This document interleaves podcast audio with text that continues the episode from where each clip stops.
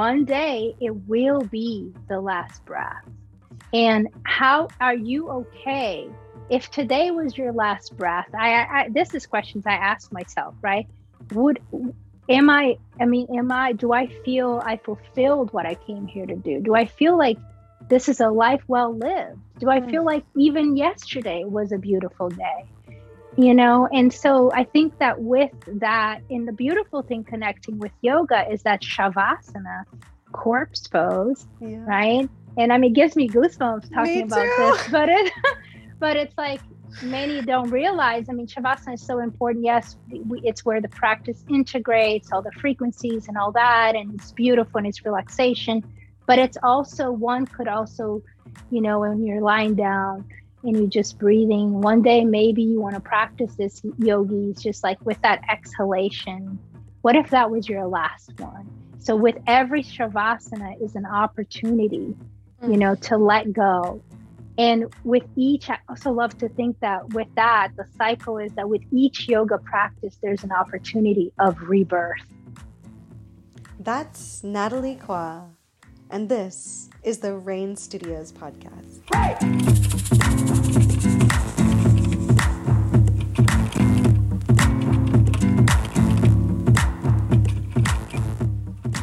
Hello, friends. Welcome back to the Reyn Studios podcast. I am your host, Reyn Reed. And today we have Nathalie Croix, the amazing uh, yoga teacher, horse whisperer, animal lover, um, just mover, surfer, dancer, just incredible being um, that Nathalie is. She was the owner of Shanti Yoga Shala in New Orleans um, for nearly a decade. Around the same time um, that Reyn Studios brick and mortar was happening, um, she was definitely opened up before me because I was going to her. She's one of my very first um, real dedicated um, teachers that I was that I was seeking um, when I moved back to New Orleans um, from being up in Manhattan and in Pittsburgh. Um, and so there I found Nathalie back in New Orleans. And so I was kind of bouncing between she and Jeffrey Roniger, who um, has also is a guest on the podcast. I believe he's episode four.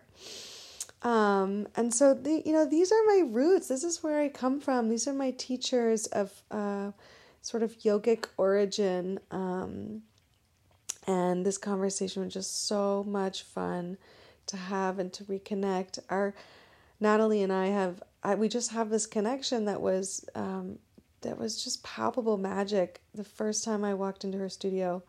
Um, her hands-on assists um, are just are some of the most memorable aha moments um, for me. And uh, gosh she guided me into my first like center of the room forearm stand i believe. Um, it's like a pretty vivid memory that i have and just some of the deepest forward folds. So my gosh. And and she has a podcast. It's called life on earth podcast. It's incredible.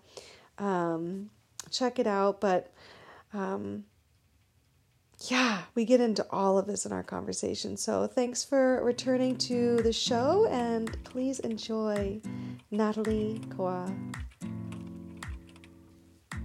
So here we are. So um, welcome, yeah. Nathalie Croix. Thank you, Reyn. I'm so excited to be here on your podcast. So tell me where are you living now? Okay, so we live in Eugene, Oregon um, which Wolfie was born in Bend, which is basically like dead center of the state of Oregon. Mm-hmm. And then, so you cross the Sisters Mountains, the Cascade Mountain Range, and you hit uh, the the Willamette Valley, which is this like mm-hmm. basically it's like the Shire is like what how we feel. it's like the Shire in in the U.S. I mean, you know, it's not quite New Zealand, but mm-hmm. it's close because it's just a lot of people growing food and like you know, pretty much everybody's composting, and it's just a very um, hobbit kind of feel. Lots of people mm-hmm. brew brewing beer and making cheese and kombucha mm-hmm. and all these things, right? Um, and so we are actually like 55 minutes from the coast and 55 minutes from the mountains. It's a oh, wow. very, very uh, divine spot. Yeah.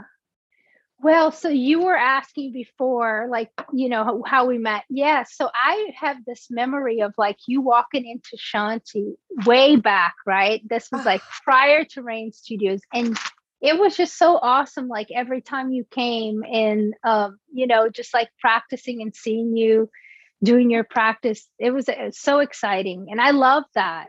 Oh, know? and eh, that, and I remember it too. Like, I, like we have we just off camera off off screen mm-hmm. off off um, yeah. recording have like spat a little bit back and forth but mm-hmm.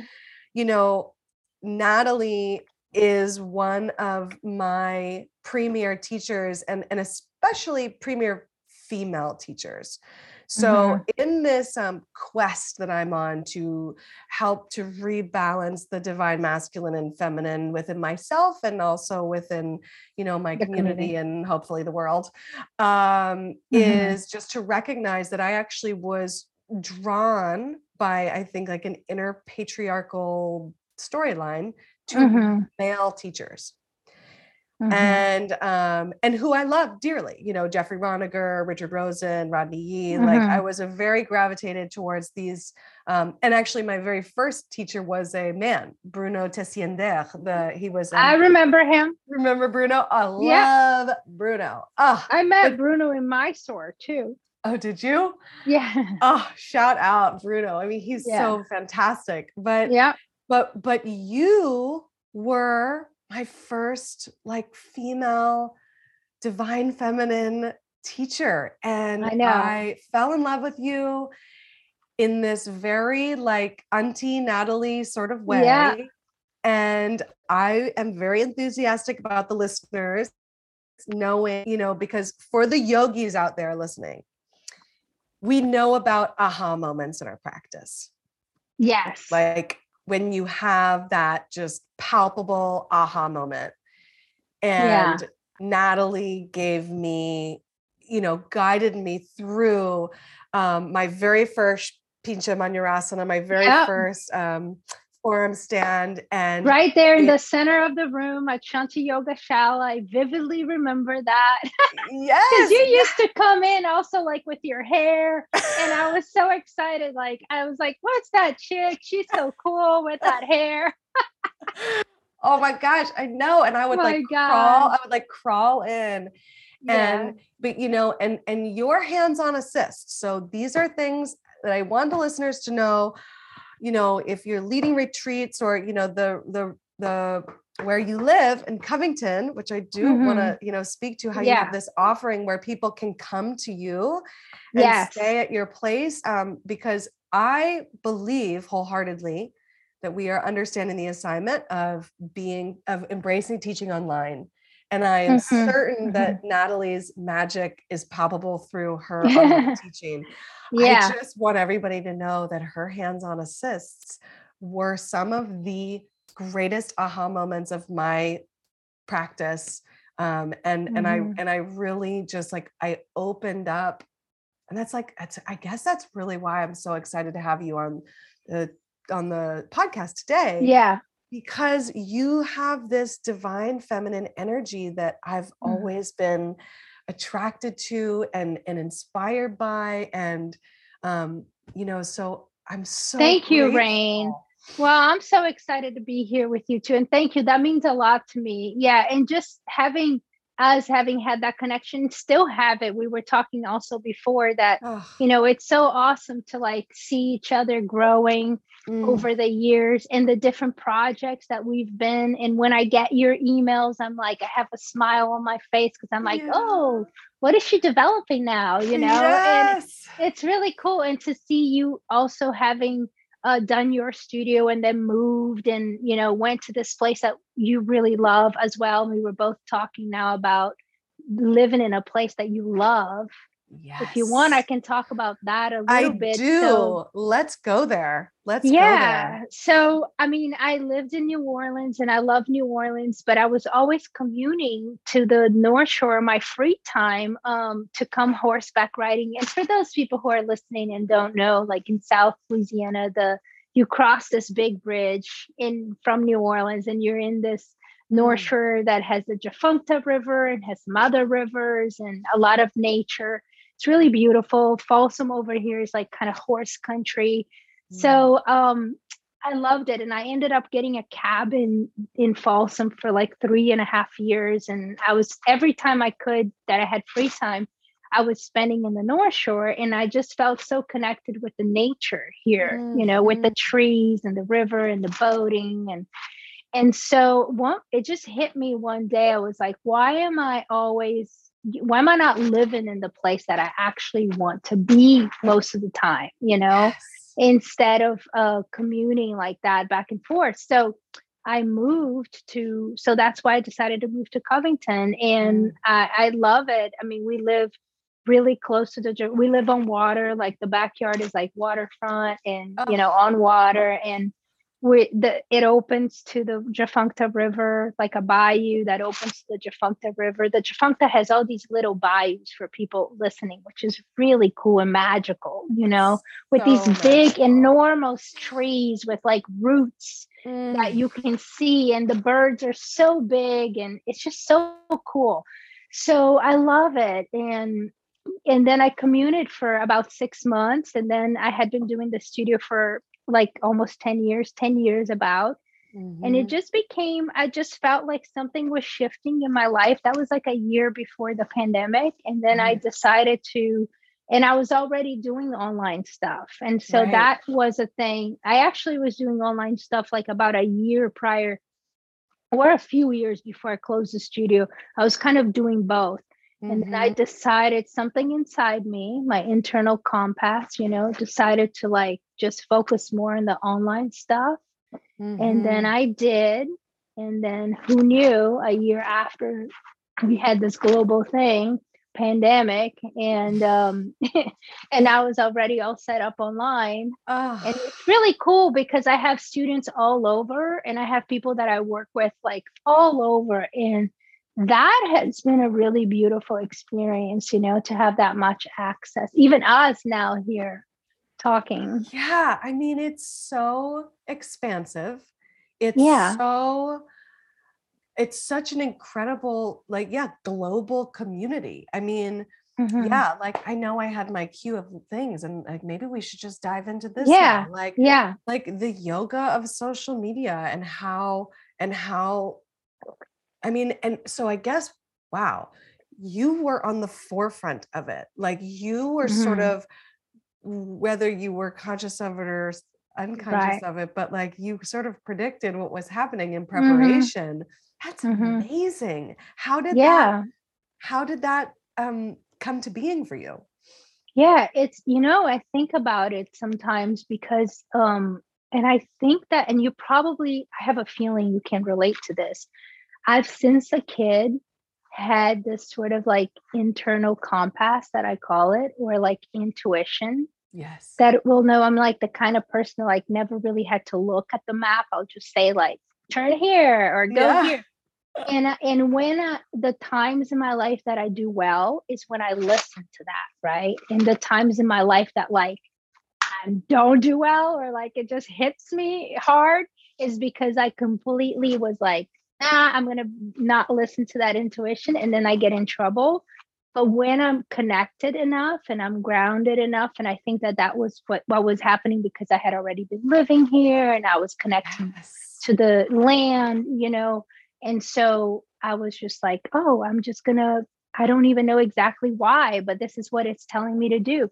And I did it. So I don't know, you know, I think it's like so mystical. Like, I think it's a mix of like ourselves and then guardian angels or guides or you know fairies yes. whatever you want to call it but like there's definitely like some forces i think not just for me i think it's everybody has it the question yeah. is like can you access that you know yes. like how can you are you open enough to listen to those inner callings right because oh. they're there for all of us and yes. I think you, you're like that too, because I feel a lot of the stuff too that you allow yourself to follow your um you're you right you're like some things that come like you'll follow them oh my gosh yeah like I, I i yeah it's like sort of like looking in the mirror it's sort you know it's mm-hmm. sort of mm-hmm. like hearing my own my own experience which is so beautiful and um it's amazing because it it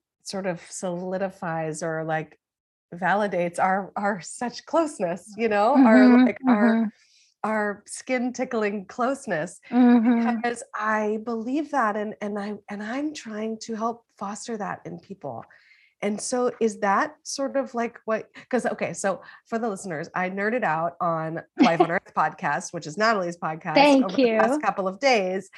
And oh my gosh, um, the Srimati episode and the Annie Carpenter episode and the David yeah. Bianchi episode. Oh, David. Oh my gosh. Like David. yeah, we'll put all of those in the show notes as my Thank you. My, my Thank top you. faves. But Thank. but that but that I mean, I feel like, or let's roll that into your offering. So you have since written, now you have two books. Well, I have like one book. It's called Living Life in Light, and and that one has a lot of tools and techniques for literally living life in light, like connecting. You know, because I I everything we do can either connect us to the light or not connect us to the light. So, right. And and I think being human is just a mix it yeah. doesn't mean like we have to always be connected to the light, but if you feel like you're disconnecting a lot, what are the things that you can do to kind of come back to yourself, right? So, like, let's say this is just a silly example. Today actually is a great example because it's Mardi Gras in New Orleans. Oh my so gosh, that's right! Happy Mardi Gras! I forgot. Happy Mardi Gras, everyone. so, if you are like, um, you went and you partied too much in Mardi Gras, and you just kind of went off the track completely with food and whatever else that you do, and then you, so you're kind of disconnecting, right? But then you can, what can you do? That maybe the next week or the following week or the days after maybe you're going to mm-hmm. drink a ton of water maybe you're going to sleep more maybe you're going to eat healthier maybe you're going to juice you know everybody's different go to the sun so mm-hmm. living life in light has a lot of those tools i talk about you know vitamin d and the sun and forest bathing and yoga's mm. technique stuff too but it's not just yoga it's it's really kind of a healing book about yeah. connecting to the the frequency of all of those things that can um, fortify or eh, you know body mind spirit for each yes. individual that i have learned through practice and experiencing over 20 years you know like this is stuff yeah. so i basically collected all the things that i have tested and learned and and put it in a book so that's kind of the book and then i have a very thin little book that's just more like the pillars of what I teach mm. that hmm. has the same thing like that. Like, you know, just kind of some like frequencies to connect to like gratitude, uh, courage, you know, and then there's also like here are the things that you can do that are like super healing for your soul. One of them is sun. I love the sun, you know, just mm. things like that. And then and then we have a planner that's more like a journal slash planner that's called the light code planner. And that planner is just like for like kind of like a workbook. It asks you like what are your morning rituals you know and what do you want to do today? You have a place that you can put your list. So you know if you put a list down maybe you like check mark did this did that oh, you know? that's so cool. Yeah and then there's a lot of mm. quotes to inspire people. And like also like there's some bottle uh, of waters to for you to say you know to drink water remind yes. you so just just kind of like that your rituals and your ceremonies that you practice and it really kind of helps you just stay on track with your spiritual practice. But mm. there's no like date or anything because i don't want people to feel guilty like you know if you didn't journal or you didn't put whatever down for five days who cares? Just pick it up and do it whenever you want you know? Yeah. It's not like I don't know about you, but like I'm in a point in my life that like I don't really want anything that's too dogmatic anymore. What do you oh feel about gosh. that? oh my gosh. yes. Well, I, I yeah, I feel like it's releasing the rigidity, you know? Mm-hmm. And and again, I think that um, you know, I think that that it comes from this such a patriarchal lineage that we've been um, you know, uh, for at a societal even global yes. level for so long and you know i'm i'm not like a, a man hater i i love men i you know i, I have a yes. divine connect i mean i have a partner and yeah. who's a man um but i but it's not that like it's just that it's out of balance and so mm-hmm. exactly what you just described and the the workbook that you just described is so beautiful because it's giving that divine feminine permission to you know which is the principles of like dancing and and mm-hmm. you have a dance background as well right mm-hmm. like you know you and you too right yeah we both yeah, come from yeah. that and it's like so when you basically i just remember a teacher in college like in a in a modern class it might have been joao or Carla Wolfengle. Anyway, but it was they were describing how basically dance is like a series of throwing yourself off balance and then pulling yourself back to balance and then mm-hmm. throwing yourself off balance and pulling it back. I love that. Right. And like yeah. that's exactly what you just said about like yes. life and Mardi Gras, or you know, like yes. that's a yes, yes. That's a so, very good way to put it. Yeah. And that, and I think that that's that divine feminine which yeah. is you know you've been mothering your students like mm-hmm. for for your existence as a teacher and and you know yeah. giving us permission to try new things giving us permission to push ourselves a little further but also giving us permission to soften and to not be so serious mm-hmm. you know i mean like you have such a incredible way of weaving that into your deep knowledge of mm-hmm. Vedic tradition and yoga philosophy and, yes. and, asana, but then coupled, you know, mm-hmm. with that with that divine feminine permission. And thank just, you for saying that. That's very mm. very awesome that you recognize that. Yeah. I, I uh, I do. I do feel that, you know, connecting with our femininity and just allowing yourself to be soft it's mm-hmm. important. It's an important part of the whole picture you know? Yes. Yes because we can go a little too far in any direction. 100% absolutely. Yeah. Yeah. So it's about and, and i love all this work that you're doing with all this too. I think oh, it's really important. so excited about it myself. Yeah. so eh, so here's what i don't actually know the evolution of yoga in your life? Yeah. I'm dying to know. Yeah. Well, um so, you know, I started when I was young, really young because I had a one of my best friend's mom who was like my aunt, I called her aunt. Mm-hmm. She was um, a devotee of Gurumayi from Siddha Yoga.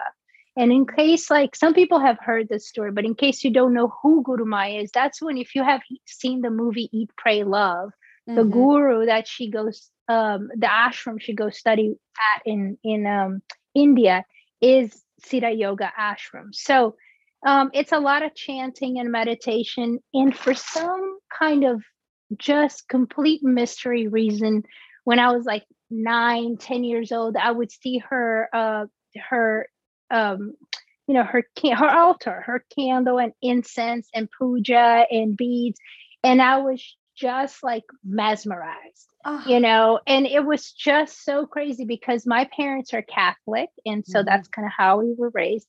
And her children, including my best friend, they were not that interested in her mm-hmm. stuff. Mm-hmm. But I was very attracted to it, you know. So call it past lives, call it whatever it is. Yeah. And that was my first i mean i was so intrigued that i asked her to take me with her and you know with my parents permission i went to started going to the ashram when i was like 10 years old 11 you know and like sitting with her and like thinking meditation was totally normal like i was like wow. oh finally i finally feel home and you know wow. with all the india stuff then that became a fixation that i was like when i was 11 years old, people would be like, What do you want to be when you grow up? I'm like, I want to go to India. I want to go to India, you know? so that was kind of a fixation. And so I had, and then from there, I stayed going to the ashram in my teens. And then I met a boy, and then we lived that we lived in Mexico. My parents traveled for work. And so then we moved to Rio, to Brazil. And I was somebody that I was sort of seeing, I mean, seeing when you're like 14 years old, you know, a kid, a boy. Yeah. Um, he was he was a surfer and I was a surfer too. So we were both like surfing. Oh, I saw you have some stuff with surfing now too. Yes. I love it. Um, and we were surfing and he was like, Oh, you go to the Siddha Yoga. I go to the Hare Krishna temple and they have all this yummy vegetarian food, you know, on Sundays, I think it was, or whatever. And and he's like, come with me. So I went, and then that's when I remember I met a girl who's actually still, believe it or not, friends of mine to this day. She now lives in Australia.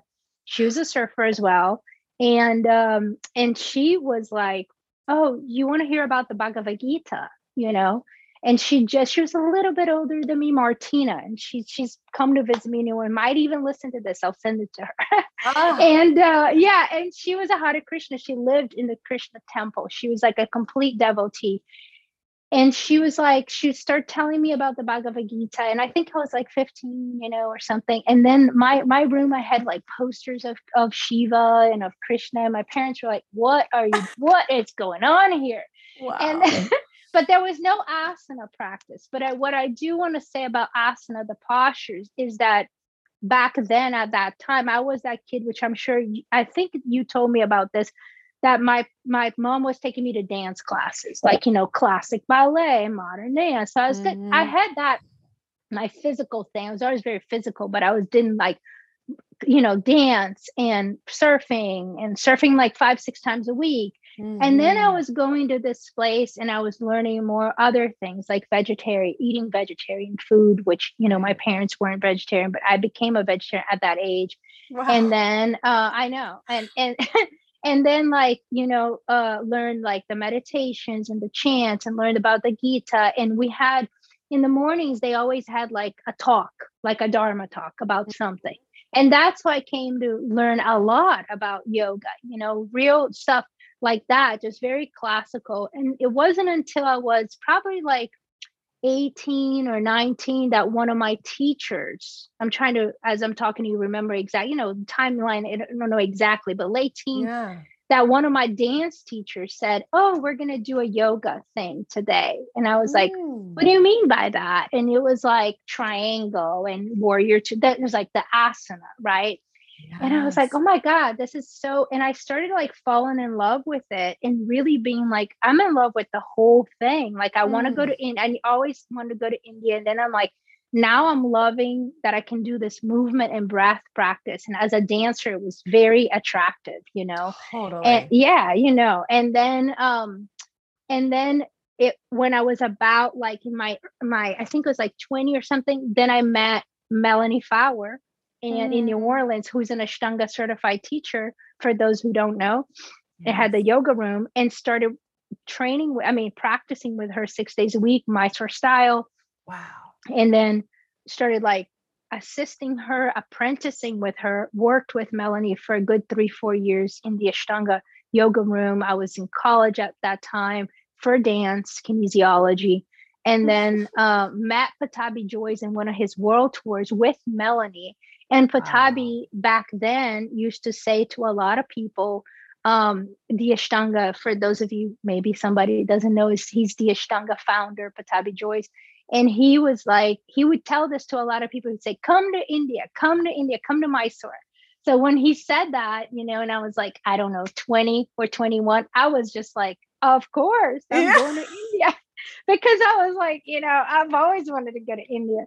So I went to Mysore uh, and it was amazing. I was there and it was, I mean, I say it was amazing, but there were things like, it was definitely like a little, I mean, I was there for like two and I thought I was going to be there for three months. And I think I was there for like two months or two and a half months. And there was a lot of like culture shock, you know, just to live there because I had never been to India, like like being there for that long, you know. Yeah. But then I on my second, then you kind of get used to it. So I ended up going four times in 10 years and and each time like three almost three months and wow. ended up my second trip third trip i was just completely in love with it had everything figured out like my apartment the place i went shopping for food and you know so it was settled but the first one was like kind of a culture shock mm. and uh but love practicing with the, in the room with like all the practitioners and love being around the energy of Pattabhi Jois and his family.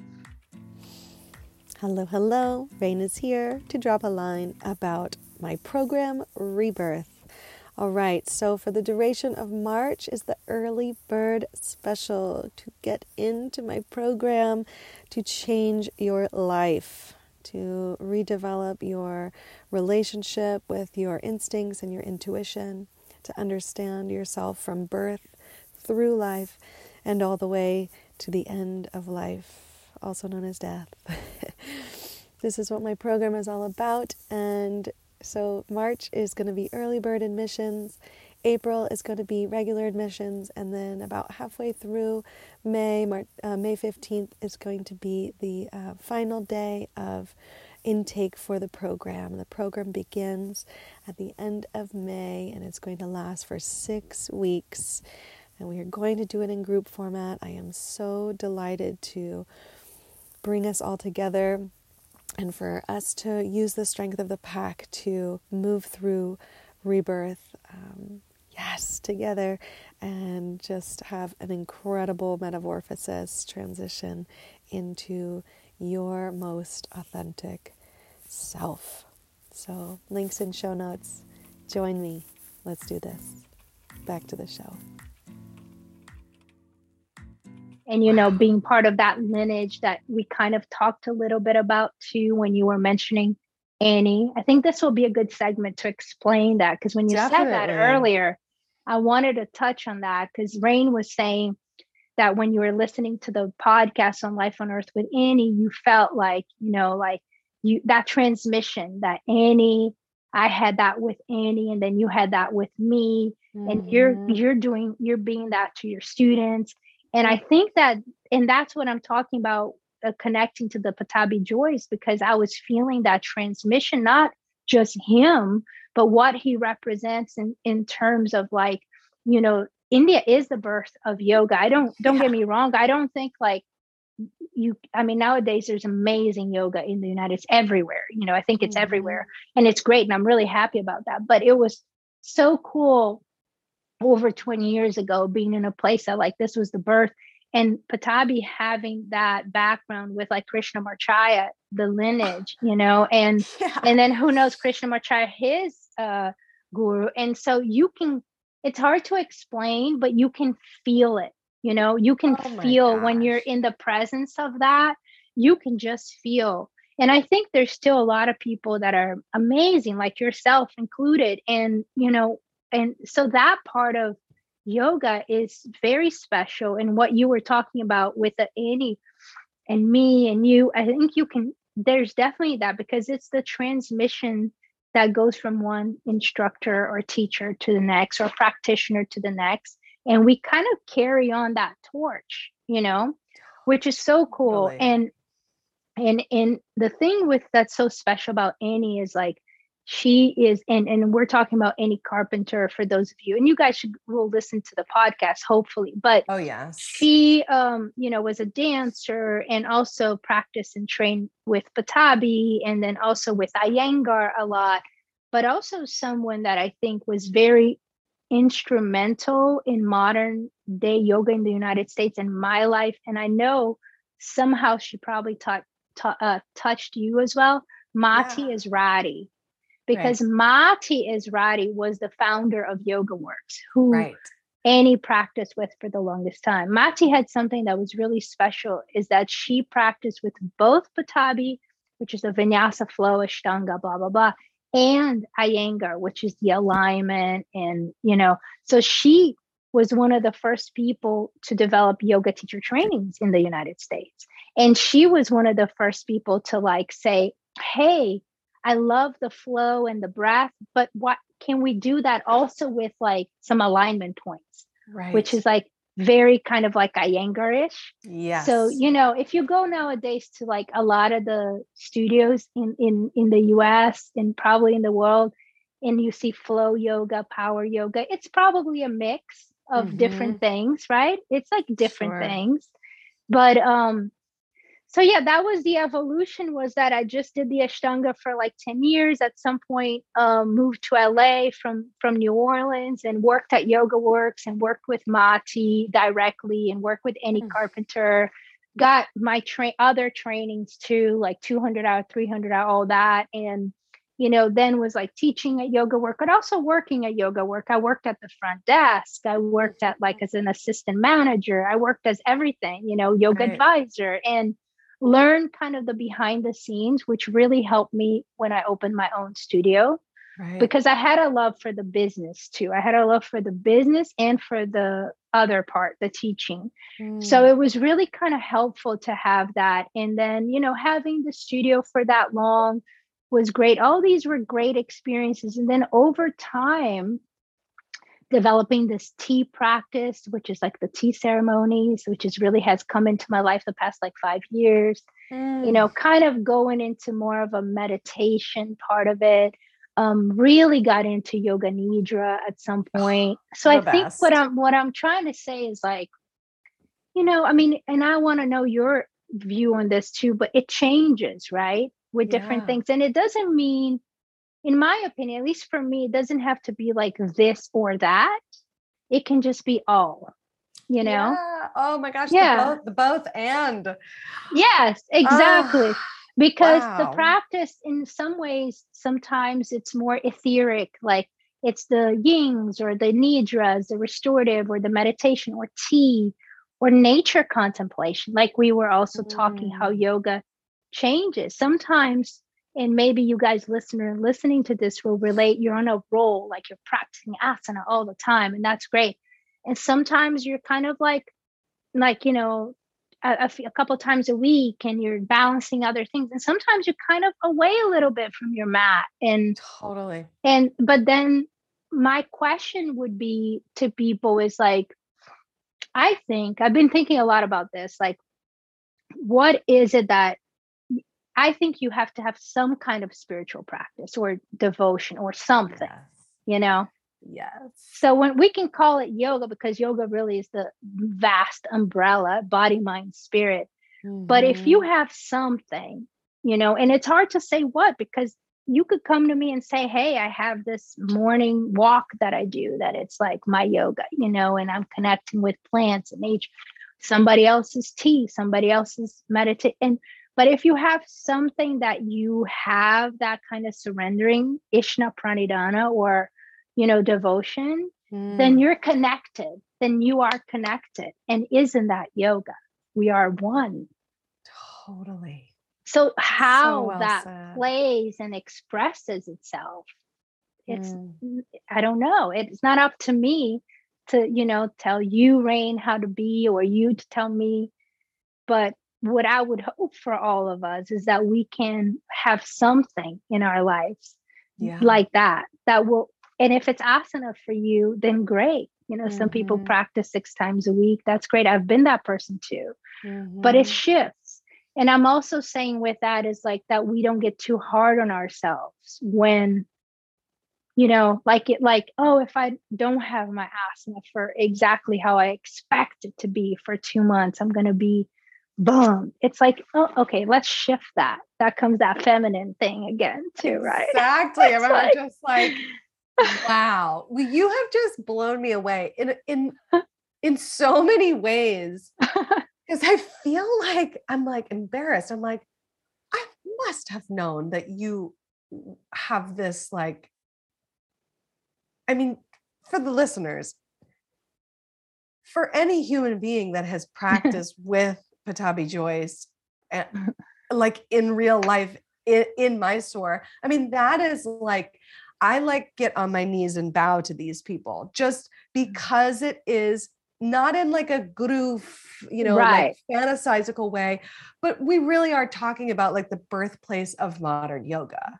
Mm-hmm. And so anyone who spends time in Mysore really has that gift like it's and and you all are passing are pouring the mm-hmm. buckets you know and like and sharing and sharing that sort of og um, mm-hmm. knowledge and wisdom and energy. And, and I feel like I definitely did know that about you. You know, I'm, I'm, I'm imagining some of the other instructors at Reyn being like, oh, duh, Nathalie's like incredible. And me being like, oh, you know, like, because I was, um, I just was uh, a, a, bit naive in my practice, like back in the day. And, um, yeah. but wow, thank you for sharing. Oh, Reyn, but you were I just love because you're so open and you're just and you uh, you're all about like also connecting with the individual in front of you, which is like really great. So I think that there's a lot of kudos to you for that that like you just come open-minded and make that connection with what is, not having to know, you know, somebody's like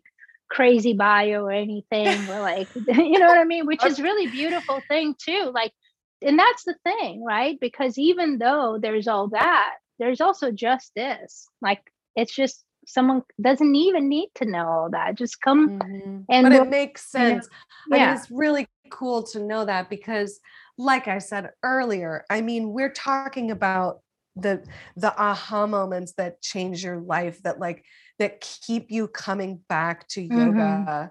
I have experienced these with you in some of the deepest forward folds where you just with this beautiful reverence and love and surrender and power you impre- physically impressed upon me and i felt i felt encouraged i felt love i felt mm-hmm. support i felt and i mean that I mean, I just have chills all over my body. Like mm-hmm, these mm-hmm. experiences, and and it's like, and it is so so. Um, I mean, I feel honored to know that this lineage comes from like a nine-year-old who was drawn to yoga. that really is. I mean, you it like it's it's sort of like all of the things that I had kind of imagined about you are very are very true and i'm just so excited to be having this ah. conversation because it makes sense like it makes sense how and even how animals respond to your energy you know mm-hmm, like like mm-hmm. uh, as you and Srimati were speaking about when the cows did the bowing to her i mean that conversation yes. is so beautiful so beautiful and yeah. palpable as well you know i feel that the animals respond the animals yes. respond to you say similar you know yes. that, that very yes. like they feel your presence and humans you know for everyone to remember we are animals and yes so, thank you for the reminder right you know it's like and so when we walked into your studio or when i am tuning in with you in this mm-hmm. conversation mm-hmm.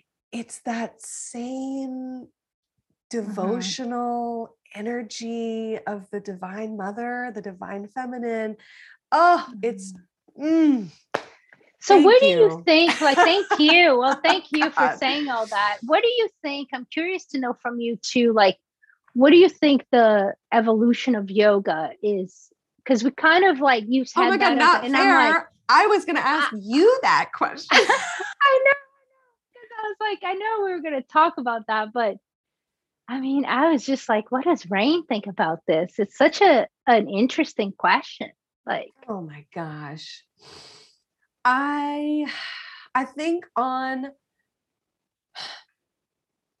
on an individual level, it kind of comes back to what you said already in in like the Mardi Gras reference and the dance, you know, it's life is a series.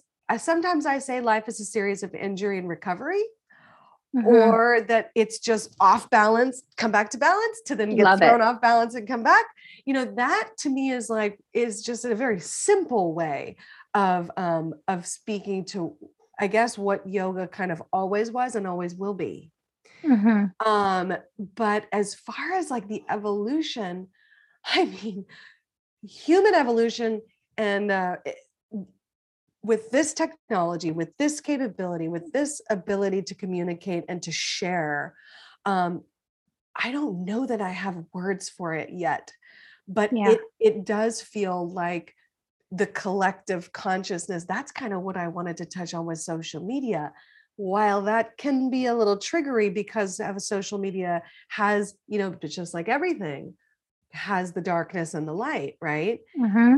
We can use social media for the darkness or the light. And right. if we see it for the light, and you know, I don't know how you feel, but it's like when I when I post, I say a devotional prayer. Like I'm mm-hmm. like, I want, I want this to help and heal. You know, like, I love that. And and when I do that, I feel like it's palpable and it's and it's like and you know and there's um and and so when we step into that and we're really sharing our authentic selves and our authentic truth um that that is healing and that that yes. um but you know what keeps popping into my mind was this conversation that i had with um, jeffrey roniger and richard rosen a couple years back uh, we were having dinner on at some Mexican restaurant on Esplanade, mm-hmm. Mm-hmm. and we are talking about this exact same thing. And I and I'm listening to you know the divine masculine speaking, mm-hmm. um, and and there's um, they're talking a lot about responsibility and mm. the responsibility of of the carriers of the of the teachings to just to keep it in alignment with its truth and um and then to also accept that when something moves and expands from one culture to another it's inevitably going to change shape. Love so that. it's kind of what you said it's both and. It's you know yes. it's tradition and it's nuance. It's you know ancient and it's right now you know and i exactly. just like it's purple pants on like yoga journal cover which you know like totally.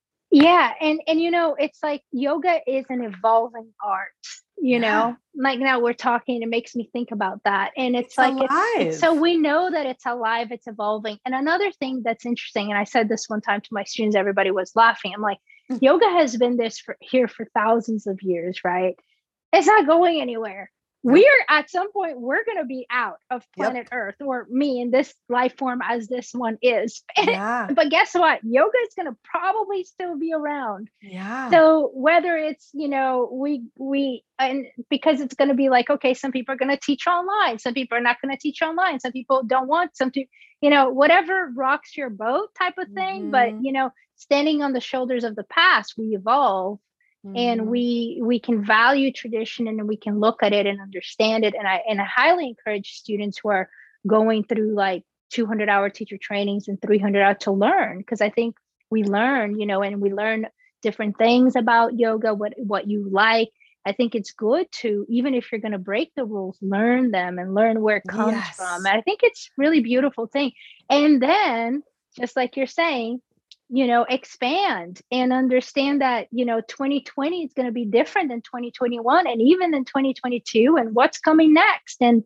you know i mean we're talking now about instagram and zoom and teaching online but there might be something else that's coming up in the future that's going to be like you know a lightning thing in a room Yes, a hol- our next podcast is going to be oh, like our holograms like talking to each other. That I, I could, you know what? That's what I'm thinking. I'll bet it will happen. I, I mean, they had Tupac performing at you yeah. know Coachella a couple years ago in hologram yeah. form. That was crazy. that was crazy. I saw I mean, that. But yeah. at the same time, here's one thing, and I love that you're open, which sounds like you're open to the evolution of that, and so am I. And yet, Reyn, I see you um, very often when I, I said I follow you and your progression, and you know when you, even when you you went away from the studio here and moved to Oregon, and mm. you're very connected to Earth. You're very connected to Mother Earth. So you know when we add all this technology, right, mm. and then what's the balance for that? Like, and so I see with when I see the posts that you do and the emails and even the photos, like you are oftentimes with Mother Earth, right? Yes. The different elements, like whether yes. it's water or. so, do you feel that it's like a way to recalibrate all that to get back to that tribal thing that I kind of feel in you sometimes? Mm, yes. Oh my gosh. Like, so to me, I remember pranayama was what reminded me that you know i really like i feel the ocean in my breath it's mm-hmm. very like it's oceanic you know this inhale is like this rising wave and if for surfers i mean you can literally feel yes the exhale is when you drop in you know and you ride mm-hmm. and that level of synergy of connecting with the ocean as a wave rider is one of the most blissful experiences that I can possibly, I mean, it's like orgasmic, you know? Yeah. And so, I mean, I believe that, that yoga, asana, seated, seated or, uh, or laying down meditation, um, and practicing pranayama is the way to remember that Nate, that we are nature mm-hmm. like that we are animals just like we just said mm-hmm. you know and like and that that i believe that so much of human suffering is the is the disconnection the, the forgetting like we literally forgetting forget that we're a part of it we think that we're outside of it mm-hmm. you know and and that's why like seeing a photograph of you with a, your horse mm-hmm. it that connection it reminds us you know like mm-hmm. that we are you know we have an uns an unverbal but very spoken language that's shared between animals and plants and Definitely. the ground and the sky and the sun and the water and the wind. Yes. Um and so you know that's what what i try to instill in my community is is is if we remember that we are nature and that we belong here i love that that yeah that that because that, that too okay. that too is and and that too is the yoga that's the yoga you i mean a hundred percent so yes. if you're teaching so much online or whatever it is you're doing you feel like that that could possibly disconnect if somebody's thinking that with the evolutions i know that that's some of people's maybe uh, i don't want to say fear but you know like uh, hesitance or with all this mm-hmm. then I would say to just listen to what Reyn just said, what you just said right now, literally, because if you are doing all that, I mean, the world's going to evolve, but let's not forget that we that we have this Mother Earth beautiful, and that we are nature, and all it takes is for us to go and you know connect with, be outside, whether it's a river, an ocean, or some trees or a forest, mm-hmm. and just go and you know cultivate that um, experience with mother earth that's going to really ground us in that root chakra you know and it's yes. going to really bring us back to ourselves and remind us who we are yes. and if we have that right then that's it there's nothing that can mm-hmm. take us and in yoga sometimes we call that the self with the capital s you know right. the higher self that connection but if we have that connection with nature with the higher self then I don't think we, we need to be like too preoccupied or worried about, you know, oh, Instagram is going to like disconnect me or this and that. Well, if it is, it's because you're forgetting who you are. Then come yeah. back to yourself. It's not totally. Instagram's fault, it's us. Yes.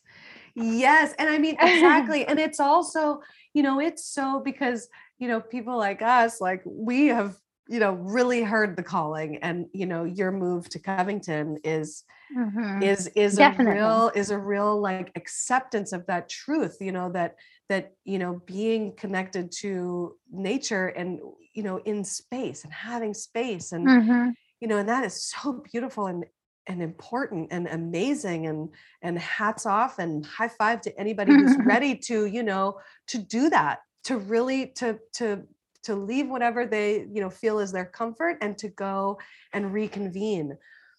For those of us who are living you know in apartment buildings and and um, in cities and things the sunset and the sunrise and the clouds are still yours you know? Yes.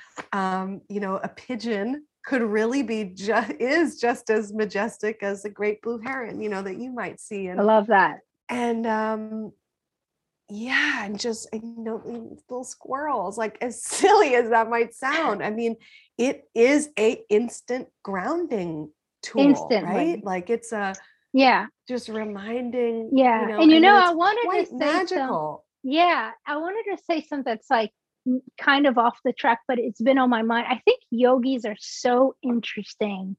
Like yogis mm. are such interesting people to talk to seriously and to totally. like be around and if you think about it you know you yogis are like very smart and intelligent because that kind of it requires a certain level of at some point you don't even have to be doing it right now but at some point you had to go through that fire of transformation because you dedicated to your practice you know these are people that like are and probably many of you the listeners and and i i, I guess i'm saying I honor all that, you know, and I'll take my hat down to that and I bow to that because it's like these are people who have said, I want to learn the truth. Mm. I'm on a self discover, you know, I want to discover, I'm going to enter the journey, whatever you want to call it, and I'm going to do the work. where I'm going to at least aspire to do the work. Doesn't mean we're always perfect, but you know, with that comes that tapas, that discipline. And, mm. you know, people have different practices. One might be Bikram, the other one's Ashtanga, the other one's something else, the other one's Yoga Nidra. But these are yogis that it's like that self inquiry that you, you know, you have to kind of go inside and ask the, the questions and, you know, and look at your life and want to create a better version of yourself and then the planet. And I think that takes a certain kind of individual. You know, not everybody has the courage to do that and to face your fears on that level. And that's really beautiful. When somebody has done that, even if it's for some of it might be someone might be six months, a year, a lifetime, 20 years, mm-hmm. doesn't matter. But if you had, if you went there, you know, to like try to remove the veils and stuff, that's a certain kind of human. And I have a lot of uh, admiration for that, you know, in a way, you know, because and I think that's why yogis are so interesting to speak to because it's like you've done you you're always questioning and you're looking and you want like better ways and you you know you're interested in people and you're reading and you're you're researching. And it's like that is cool you know? Oh my gosh it is. And i'm gonna ride that wave right into yeah. your birth into this world yeah, I saw that, and it was get to look question. at that. well, um, I was thinking about it. I know I was born at 7:15 a.m. and I was mm. born in Brazil, in Rio de Janeiro. My mom mm. is Brazilian, my dad's French, and when I I lived in this like kind of beach, really cool little beach town, three four hours away from from Brazil, nearby Búzios. For people listening, it was called Rio das Ostras and um, we went back to the city to a big hospital for my birth. Mm-hmm. And what I know that my parents were there since then have been divorced for many years, but then they were together and it was my and I think that there was a lot of love. I feel a lot of love in that birth. And um my mom has a big family, so a lot of my uncles and aunts were there. Mm-hmm. And so that was, I think, also kind of very loving. And the cool thing is that the doctor, the OBGYN who birthed me, mm-hmm. he was one of my mom's best friend and became my godfather. Oh my gosh. So my godfather actually was my um, you know, the person who birthed me. And I do know wow. that my mom has a C had a C-section, so I don't know what that means. That'd be more like me asking you what that means in terms of I wonder, and I know you're doing a lot of rebirthing, so maybe you can light me on this. Like, because I always wonder when I've been to some of my, you know, seen my my friends having babies. I don't have one, but I I've seen in hospital like it's kind of like two I'm like, how does that feel if you're like coming from your mother's belly, right? It's got to be a crazy thing. Like the lights, the neon, people with gloves and masks. I mean, I would be like, whoa, you know, if I'm thinking like this is kind of scary as a newborn. But then you, and then you have to cut that belly thing. It's like, wow, ouch, you know? Oh. And then there's like, so I mean, in that sense, that I was born in that situation, which mm-hmm. my mind is not the greatest. And uh, also, like, you know, a C section probably for my mom was painful, though she was obviously numb, but there's still yeah. that. Mm-hmm. Um, but I thank God. yeah. Thank, oh, you were? Thank yeah. God I was cleaned up and brought back to my mom's. Uh, you know, I didn't have to stay incubated or anything like that. I was back with her. And nice. so for that, I'm grateful. But I'm wondering, do you have any insight about that kind of birth? Like, mm, yes. you're like, that's a whole course. That's, yeah, that's a whole thing. Well, so, oh, I mean, that's, it's interesting. It's it's it's eye-opening. So well, first I want to draw attention to the fact that it's both and. Okay so you experience you know you know the, the family the place in the world your parents being together feeling the love and then your godfather being the um, ob that you know is the is the receiver of you into the world um, right so there is a lot of light and a lot of love in that the manner in which uh, the mm. cesarean birth is quite traumatic for the infant yeah. and quite traumatic for the mom and if the father is um, you know aware uh, and would admit that it was also traumatic for him to see um, his wife his woman you know essentially disempowered and you know having somebody you know do the work for you Hello, hello, Reyn again. Just here to drop a line about my masterclass. So, I'm sponsoring myself for my free masterclass.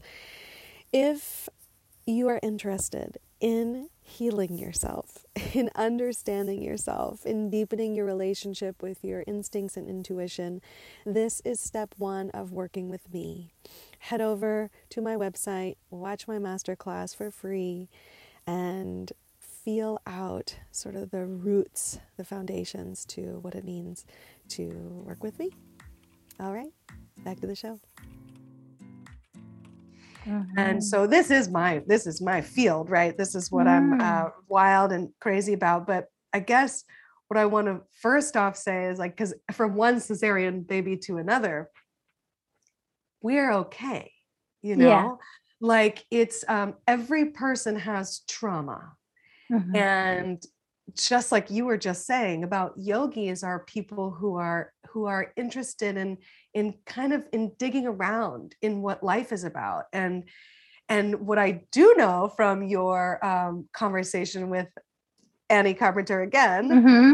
um, that you do end of life um, kind of journeying or and meditating about mm-hmm. and A that lot. part that part of that conversation was really cool um and i so so basically how life is a circle right like we have the patriarchal design has us thinking that life is very linear you know we're born we live we die that's it but the truth about the circle of life you know is that it's birth and death and rebirth and death and it's a cycle and mm-hmm. um and that there's veils and inexplicable magic and all of these you know powers mm-hmm. that be that i don't begin to think that i can comprehend but i do know that there is a huge significance to the the way in which we come into this plane and there is a huge significance into the way that we that we transition out mm.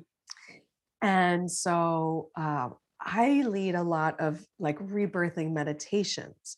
Awesome. Where we go into what your your body at a cellular level remembers um, from your birth and mm-hmm. then you get an opportunity to get with your divine mother and divine father and and rebirth yourself um, that sounds beautiful i would love to do it with you i would point. love to oh. do it ah. too i i do something very similar through yoga nidra yes so it's really cool too. Yes. But I would love to. That's your thing. I would love to experience that one day. Well, Let me keep me posted. I want to experience yours too because you have that divine mother. Yeah. Like, you know that I maybe been... we do a retreat one day. Maybe so, girlfriend. That we could be been fun. trying to do stuff together. Yeah. Like, you know, uh, yeah. Mm, mm, seed planted that could be on fun. the podcast. Yes. Yes. yes. yes. But yeah, so so I ask all of my guests this question mm-hmm. about birth um, because you know i mean first impressions yeah think about it in you know in just in your daily life like what a first impression is life is like and then um and then also it, it is that remembering that this is the birth of it's the birth of like how we show up in the world mm-hmm. and um so basically we can either be like you know sort of reverence um, and respect and trust and intimacy when we're born or we can be in like more of a fear and anxious uh, sort of arrival and mm-hmm. what i'm seeing in the world um, is that in the birthing in places where the birthing practices are um, in a devotional and, and sacred way, you have more of like a devotional and sacred population. Or mm. and then and when you have a, a population of people who have traumatic births on the regular, um, where the mothers are disempowered, it it echoes and and really resonates. Um, and I, I actually yeah. this is a great moment to tell that little story that I have that is not little that it is mm-hmm. about Nathalie's studio. Another aha moment that I was huh. gifted by um, a, I was tricked. I thought I was going to Nathalie's noon class, get my little butt kicked and get my my amazing hands-on assists and ah, just bask in the glory of what Nathalie had to offer. And it was like, and it was a restorative class, and I was like, what is this?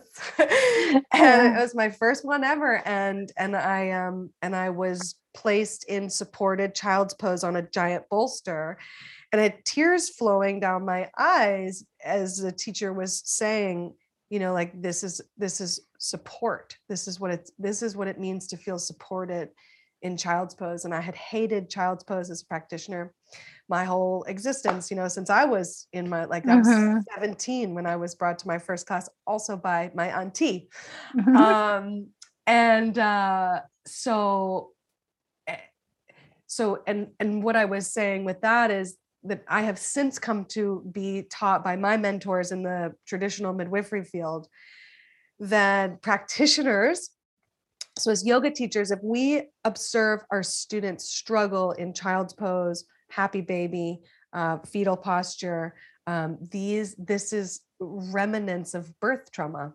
or mm. early childhood trauma, and um, so it's in happy baby and in child's pose like if they're feeling anxiety or anything like that interesting. yeah, and just discomfort like exactly like you know you yeah. know people who are just like i can't get this right and you know it's yeah. Mm-hmm. yeah. that makes sense to me. It does right? It, it makes, makes, a lot of sense. Yeah, yeah. so do you want to talk about the transitioning out? Heck yeah perfect, yeah um, perfect flow right into that segue mm-hmm. yeah so i agree with you i, I see i call death a transition mm-hmm. well birth is a you know a continuation a, beginning a, a, transition to something that has always been there yep. and so is death it's not it's just another transition right so those are yes. kind of the big moments that we have in our life yes. um i that's another thing that it's very curious just as i like to tell you i don't understand exactly why i was like mesmerized by the yoga tradition at such a young age at like 9 10 in my teens i started um, hearing about um, death as a transition and became very fascinated with that concept as well mm-hmm. and so you know, as I was studying yoga, I was also reading a lot about Buddhism and mm-hmm. being very open to it. And when I was in India, I went to visit a Buddhist monastery multiple times. It's called Bylakuppe. It's one of the places that the Dalai Lama will stay when he's in India, but this one is in the south. Mm-hmm. And um, the monks there, they had they practice this thing. It's called like a death, you know, to sit with the death, to sit with death. So it's just like a death meditation mm. and you mm. just kind of go in and you just kind of really uh, contemplate what that last moment of your life if you were leaving your life like right now what would that last breath feel like so what i did is i actually went into that and and started when i was in like my early 20s really kind of diving deep into it and doing these death meditate sometimes like an hour two hours sometimes you lay down you know and you really kind of feel it or you can do it sitting up. And and i just like really went there. And i had like mm. i say this because i want to share that i had some moments with some of those that i literally would have like tears dropping down you know like just complete like surrender. I, I can't even like explain like it's not like a, a uh, like a pain in terms like you're so sad it's more like just like a, a realization mm. of like this too shall pass you know and this is just a moment and and and we're all going to go through that and don't kid yourself because yeah. we tend to think you know we tend yeah. to think like we are going to be and even now i say that but of course i'm a human too and like oh i'm gonna i'm gonna live forever you know but then it's like when you do these practices right you can really sit with it and like and it really hits you sometimes like no you're not and you know this body temple that it's like a suit that your spirit resides in right now it's temporary and this too and it will decay you know and with every like annie says in the interview with every breath is changing. And, you know, every year we're changing. And lucky we are if we're still here on this planet Earth. Um, you know, like I'm always say, like if you growing quote unquote older, or you could say go, go getting younger every day. But you know, mm-hmm. like when you're like, um, it's like it's a blessing. You know, it's a blessing to like, oh my God, you're still here. So yeah. celebrate your life because life is a gift. And if you're still here, I really believe there's something that you should that we need you. Like, you know, yeah. thank God if you have a mission, share it. And then at the same time, really kind of embracing this mortality that um, you know, w- one day it will be the last breath. And how are you okay if today was your last breath? I, I this is questions I ask myself, right? Would am I I mean, am I, do I feel I fulfilled what I came here to do? Do I feel like this is a life well lived? Do I mm. feel like even yesterday was a beautiful day? You know, and so I think that with that, in the beautiful thing connecting with yoga is that shavasana, corpse pose, yeah. right? And I mean, it gives me goosebumps talking me about this, but it, but it's like many don't realize i mean shavasana is so important yes we, it's where the practice integrates all the frequencies and all that and it's beautiful and it's relaxation but it's also one could also you know when you're lying down and you're just breathing one day maybe you want to practice this yogis just like with that exhalation what if that was your last one so with every shavasana is an opportunity you mm. know to let go and with each, I also love to think that with that, the cycle is that with each yoga practice, there's an opportunity of rebirth. Because because you take that last breath, but yeah. then you come back when your teacher says come back and we finish, we're here, right? And then and then that, that namaste you leave.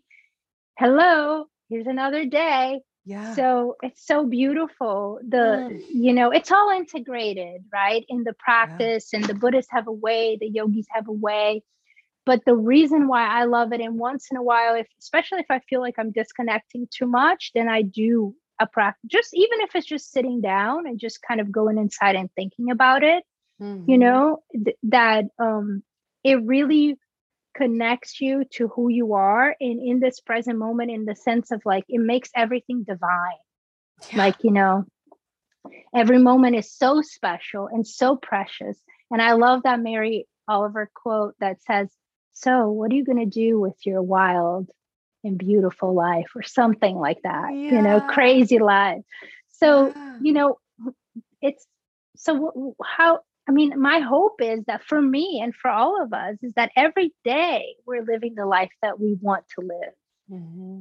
Right? Because, and if it is that it's the last day, then there was a life well lived, you know? Absolutely. And it's beautiful. And as you're speaking, it's like, and, and it's so, it is palpably obvious that you are someone who's sat with this the level of comfort that you have, the level of ease. Mm-hmm. I mean, mm-hmm. you even have like this beautiful, radiant smile on your face when you're speaking about it. And you know, it's yeah. and I just think that it's um, it's nothing sh- short of tragic that uh, so many people go through life just fearing death.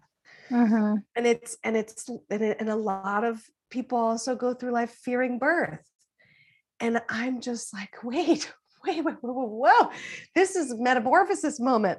This yeah. is like your like your uh your story on Instagram with the butterfly. Yeah. It's like that, like, you know, this is we are literally like cocooning and butterflying. And I mean, we can do it all the time. You time. know, the inhale yeah. is the birth, the exhale is the death. That is yes. so simple. It happens all day, every day, through your sleeping, through your waking, without mm-hmm. thinking about it. But if we turn on that consciousness and watch the inhale as the breath and watch the exhale as the as the death it's like that is like a little miniature enlightenment yeah right it really is it really is i love that i feel like many oftentimes we we experience like little bit of enlightenment like mo- uh, moments of enlightenment during our shavasana or our yoga practice you know i think that we can experience that that divine divine or and you know i just want to add to that I also feel um, that we have to think about the elderly, you know, the Mm. people, because because like you know we've got the children that are so precious and the animal but also Mm. sometimes like when we um the people that are here that are like the seniors you know in their 70s or 80s or 9 even 90s like my grandmother she's 90 something it's Mhm. a, such a divine time and there's so much to learn and and as a community we really should ho- create support for them and and if it's like a family member because when i you know as you were saying like some people get scared of even your own death but also some people get scared i see of like their family members when they're you know whatever age some some people they get a Mm. sickness and they're going to go when they're you know younger. And and and sometimes people don't know how to relate to that person when it Yeah. they are approaching you know those final days. And it can be very scary. So i think that that's part of the work too is can we be comfortable with those people who are maybe transitioning soon whether it's because of an illness or because of an age and can we still um you know love them and be around them and and just honor that that this is this is the time you know? And i think there there's so much healing that can happen for the person that's transitioning but also for you. You're not just doing Mhm. it for them. Right. there's so much healing because if you've ever anybody listening has ever been around you know someone who took that last breath or is about to it's a powerful thing Oh you know gosh. Yes. and it's like yeah i mean those parts of society that we don't really want to shove them down you know let's just bring it all So, So- yeah, one of the things that I would love to share, I don't know if I've spoken about this on the podcast. This is kind of fun. Duh. Mhm. Um, that you know, one of my teachings is is just deliberate language. And um, and I've noticed a shift when releasing of this senior citizen idea that's like, oh, you get, you know, like a discount at the movie theater, whatever, and return to the wise elder. Love it. Because when we just add the wise elder when we bring that energy in through spoken word it changes your relationship with the person you're looking at you know like kind of at least for me i can only Yeah, speak from my own too. experience but I'm- if i'm like ooh senior citizen ooh, ooh. yeah but if yeah i'm like wise elder there comes that devotion again love that there comes that you know and so yeah so i'm big i'm really trying to i'm trying to instill that in myself and to echo that out um that yeah you know just using conscious language and and choosing you know how we view these transitions these changes Yes. in our lives you know um and choosing conscious language is so important. Yeah. It's so that's great. And i'm i'm so happy I'm, i mean i'm so grateful that we talked about this. It's it's great. I'm like, yeah. know? Yeah it's a, and it, it's a time to look forward to you know like i remember when she Srimati was sharing with you um you know about and she like let her hair turn gray and all you know like her transition Mhm. it's like you know when we release our bleeding like Mm-hmm. that like this is you know men go through it also it's there's Mm-hmm. menopause which is actually for females as you know don't- but, but for men it's called andropause in like the, the Mm. medical world okay um but it's it's again it's just a it's a um, um hormonal shift so again with deliberate language it's like we could see that we're losing something Mhm. but we can also just with a perspective change it's that we're gaining something you know we're releasing something and we gain something and we're and you know we're stepping into this wise elder phase that you know is really quite long. And um and and it know, shifts something shifts. Yeah. Yeah. Yeah so just Yeah. it's you know for me it's just about bringing the divinity back and and and the and the recognition and the reverence. Oh well i love it. Thank you. Mm, Ah. I love it too i'm Yeah. i'm so excited i can't i want to get i want to do your i want to sit with you in the death meditation like yeah i well, want well, you to guide me through your version and i want i want the birth one from you right. maybe so i oh want at the opposite yes that would be awesome oh am i paused uh, Let's see. I can hear you fine. It's all good. Mm-hmm, mm-hmm, mm-hmm. There you go. oh, great. I'm looking at I'm looking at my notes. Um and yeah, I mean we covered. We we pretty much did all of our yeah, all of our things. Um I am just going to say I mean, to the listeners, I'm going to put links in the show notes to all the like, you know, the the River Retreat House, the yeah. Living Life in Light book, Light Code And then Planner, yeah, so what I'm and Life on Earth podcast, y'all. Nathalie's podcast is amazing, and I'm oh, going to be on it soon. What? You are. I can't wait. I cannot wait but yeah, you guys can find me at nathaliecroix.com. I mean, nathaliecroix.com is my website. And then oh. Shanti Yoga Training School, Shanti Yoga Training School.com is the website as well. And I offer 200 hour yoga teacher trainings online and 300 hour yoga teacher trainings online. And uh, some other online courses you know i can do i also do like long distance energy healing sessions um, which is something i really love.